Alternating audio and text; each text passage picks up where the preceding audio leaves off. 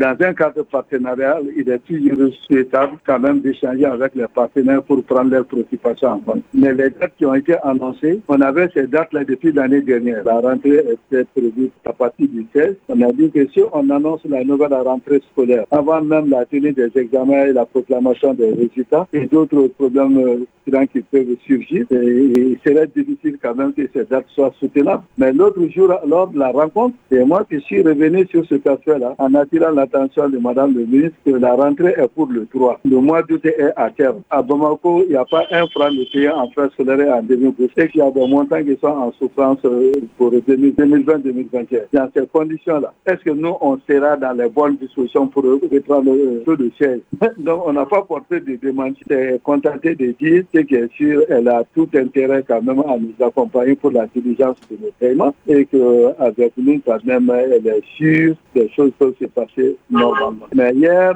à la grande surprise de tout le monde encore, on a vu que c'est le 16 qui a été retenu. Maintenant, on dit la rentrée est pour le 16, ça veut dire maintenant toutes ces prédispositions doivent être prises avant le 16. Et que c'est le 16 qui est le démarrage effectif des cours. Ça, c'est notre compréhension. Pour le moment, nous, on n'a pas réagi à, à, cette déclaration que nous avons écoutée hier. Nous, nous allons provoquer rapidement une réunion et on va évaluer l'information et si on doit les approcher maintenant pour euh, suggérer des choses, on le fera.